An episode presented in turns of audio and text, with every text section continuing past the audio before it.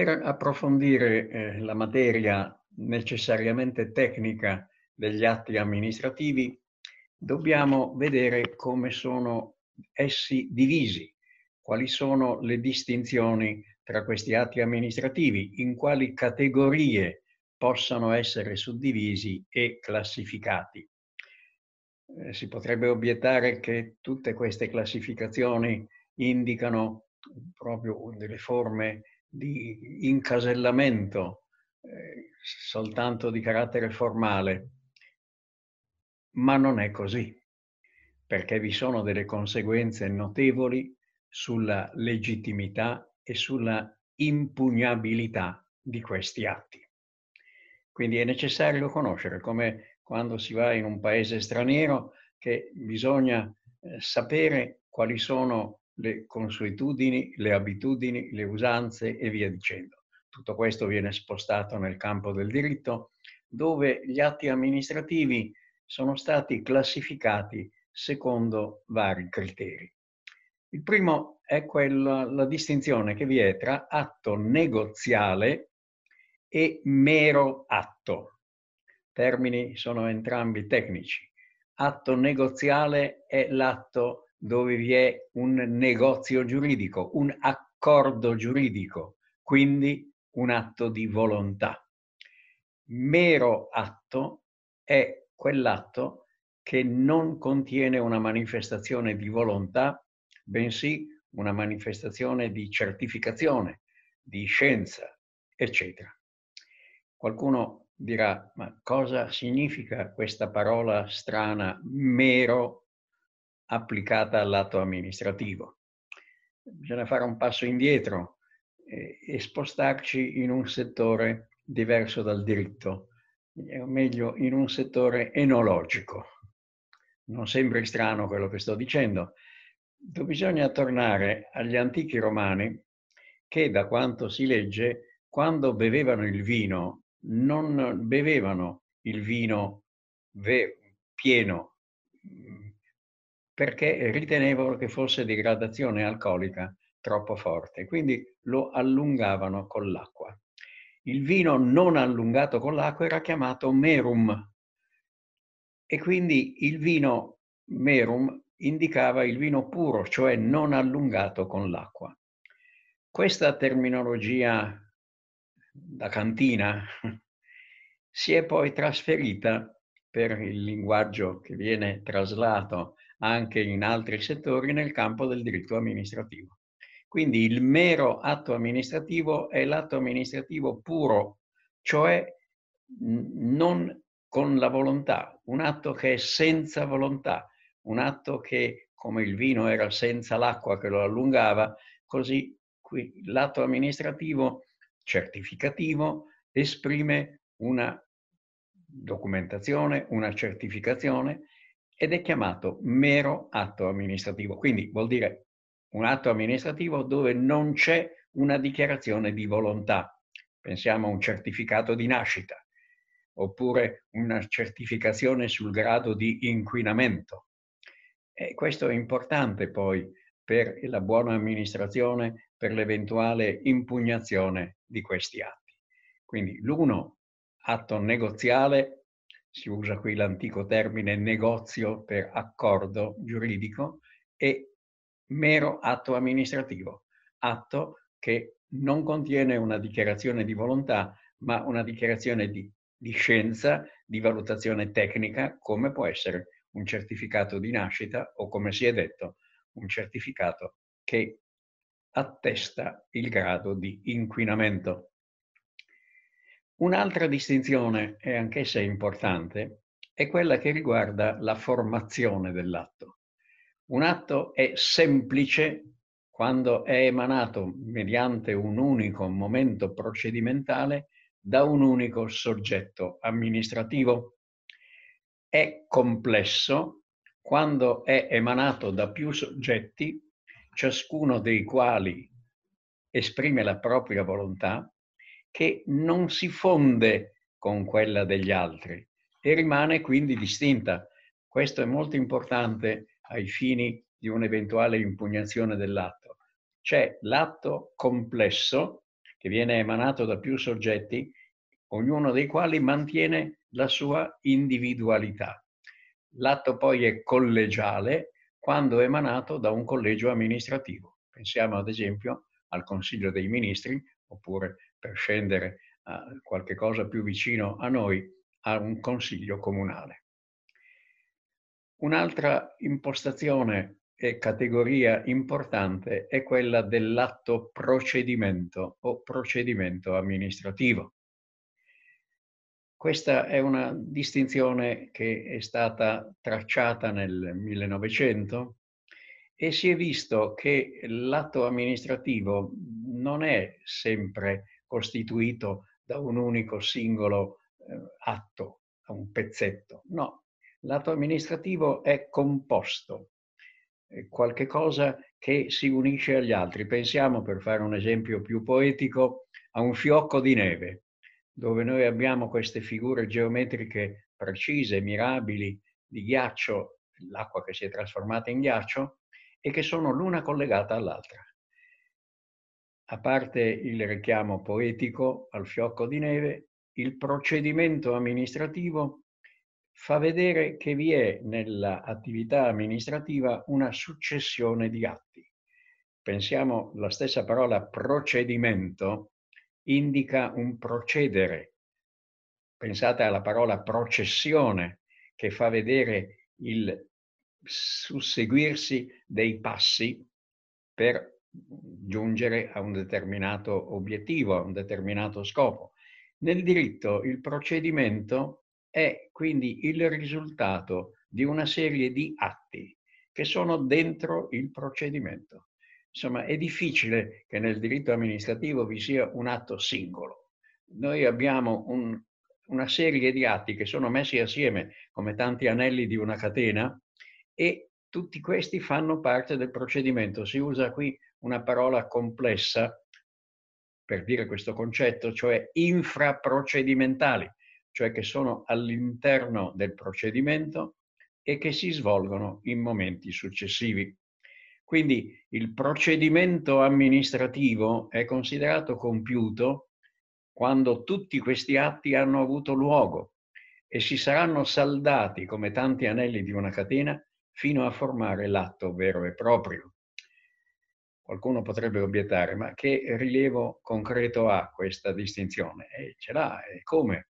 Pensiamo per esempio a un pubblico concorso che è fatto proprio da una serie di atti collegati l'uno all'altro, che partono dal bando di concorso fino all'atto finale, alla proclamazione del vincitore del concorso. È possibile impugnare qualche pezzo interno di questi atti infraprocedimentali? La risposta in generale è no, bisogna aspettare la conclusione e si impugna l'atto finale, a meno che non vi siano in questi atti infraprocedimentali delle palesi e dichiarate illegittimità. Esempio, bando di concorso che stabilisce che non possono partecipare al pubblico concorso coloro che, eh, sono, che eh, hanno determinate caratteristiche, magari di carattere eh, di, di, origine etnica e via dicendo. Allora in questo caso è possibile, per la violazione del principio di uguaglianza, impugnare l'atto infraprocedimentale. Comunque è molto importante perché quasi tutti gli atti amministrativi che noi abbiamo oggi sono procedimenti amministrativi e non singoli atti. Abbiamo poi delle distinzioni che sono abbastanza ovvie, atti che ampliano o restringono la sfera giuridica del soggetto. È intuitivo, non l'approfondisco. Pensiamo invece a altre caratteristiche, altre tipologie. La certificazione. La certificazione, come tutti gli atti di accertamento, è un atto amministrativo di scienza, di documentazione. Non vi è quindi la volontà. Si attesta la certezza di una determinata situazione. Esempio, certificato di nascita, certificato di residenza e via dicendo è uno di quegli atti non negoziali, è un mero atto. Più importante, e questo lo si verifica in continuazione, è l'atto di concessione. È quell'atto amministrativo attraverso il quale la pubblica amministrazione concede a un soggetto un diritto o un interesse legittimo che prima egli non aveva. Pensiamo ad esempio alla concessione per sfruttare un giacimento di idrocarburi, oppure per fare un esempio più concreto e più vicino a noi, alla concessione edilizia. Quello è molto importante. Prima il soggetto non aveva questo diritto o questo interesse legittimo, la concessione dà questa possibilità. E quindi la concessione può essere, parole sempre complicate, costitutiva, quando fa sorgere in capo al soggetto una situazione giuridica nuova, della quale non era titolare neppure la pubblica amministrazione. Esempio, concessione di cittadinanza. Si costituisce qualcosa ex novo. Poi abbiamo, altra parola complicata, la concessione traslativa, cioè che trasferisce al privato alcune potestà delle quali era titolare la pubblica amministrazione. Esempio, concessione di un servizio ferroviario, dove si trasferiscono al privato le potestà che spettavano alla pubblica amministrazione, ad esempio la potestà disciplinare per quanto concerne lo svolgimento del servizio.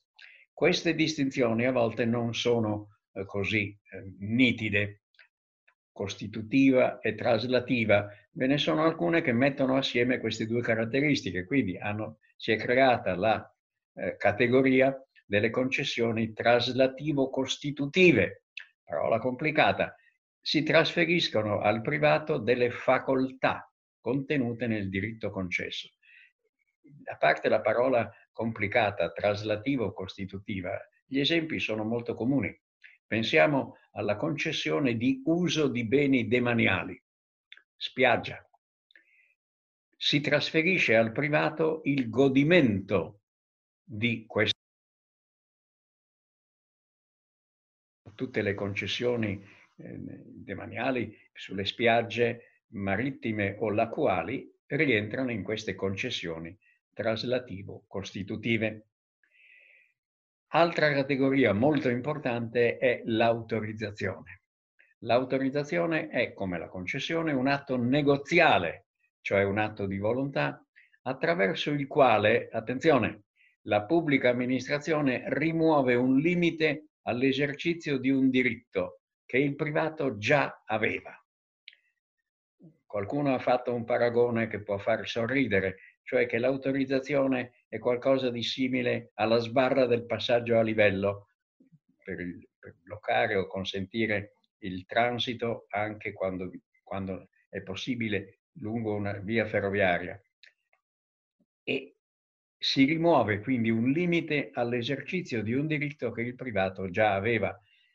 Ora, a parte il paragone della sbarra del passaggio a livello, quello che è importante eh, su cui bisogna fermare l'attenzione è che si tratta di un atto amministrativo discrezionale, in quanto la pubblica amministrazione deve accertare non soltanto che l'autorizzazione sia conforme alle leggi, ma anche che il privato eserciti questo suo diritto in modo armonico con l'interesse pubblico. L'autorizzazione costituisce la categoria di atti amministrativi più frequente quasi tutte le attività dei privati che interferiscono con la sicurezza o la sanità necessitano di un'autorizzazione che spesso assume un nome particolare, le cosiddette licenze. Oppure pensiamo al caso più eh, intuitivo e, e, e chiaro, la patente di guida degli autoveicoli è un'autorizzazione che rientra in quelle caratteristiche che ho succintamente descritto. Altro aspetto e categoria importante è la ammissione. Si ammette un soggetto ad una certa attività o organizzazione della pubblica amministrazione. L'ammissione quindi è un accertamento da parte della pubblica amministrazione e nel permesso a che il singolo possa fruire, utilizzare determinate prestazioni o utilità o a svolgere anche certe attività professionali. importante, la ammissione all'università. Eh, non è un diritto immediato. Ciò è possibile mediante questo atto della pubblica amministrazione che deve accertare che il privato, la persona, eh, abbia le caratteristiche e le, le possibilità per gli studi fatti precedentemente per essere ammesso all'università. Lo stesso vale per quanto riguarda, per esempio, per l'accesso alle biblioteche pubbliche. Naturalmente le biblioteche pubbliche consentono un uso da parte del pubblico, però per accedere è indispensabile che vi sia anche, sia pure molto rapido e veloce, un accertamento da parte che, della persona che vuole utilizzare questo servizio. E quindi, mm, ma questo per esempio noi lo vediamo con maggiore chiarezza nella ammissione per poter svolgere determinate attività professionali, dove bisogna anche superare poi un esame, avere una pratica professionale, superare determinati esami, eccetera. Quindi però, punto importante, l'ammissione è un accertamento da parte della pubblica amministrazione e nel permesso a utilizzare, fruire di queste prestazioni. L'atto importante che quasi conclude questa carrellata di eh, categorie è la revoca. La parola revoca indica il ritiro, di un atto. La revoca è un atto negoziale. In che cosa consiste la revoca? L'avevano già eh, visto i giuristi antichi che con la lingua latina dicevano che la revoca è il contrarius actus, cioè l'atto contrario a quello che è stato emesso. Quindi con un atto si dà un'autorizzazione o una concessione L'atto contrario è la revoca, il ritiro di questo atto. E la revoca può avvenire o perché l'atto era viziato fin dall'origine, oppure per il mutamento della situazione di fatto. Esempio, la pubblica amministrazione concede a un privato un diritto che poteva essere concesso soltanto a cittadini italiani. Ci si accorge in seguito che il concessionario non era cittadino italiano. La concessione viene quindi revocata. Più delicato è il problema del mutamento della situazione di fatto, o meglio, vi sono determinate situazioni di fatto che se cambiano possono comportare la revoca. Esempio, il guidatore di un'automobile a causa di una malattia che gli ha ridotto la capacità visiva in misura notevole e che non si può correggere con nessun tipo di occhiali. La pubblica amministrazione, sulla base di questo accertamento, può revocargli la patente di guida. Si afferma anche, e qui sorge qualche problema e qualche dubbio, che la revoca può avvenire per ragioni di opportunità e di valutazione discrezionale. È stato fatto, ma si è discusso su questo punto, l'esempio dell'autorizzazione alla vendita di generi alimentari.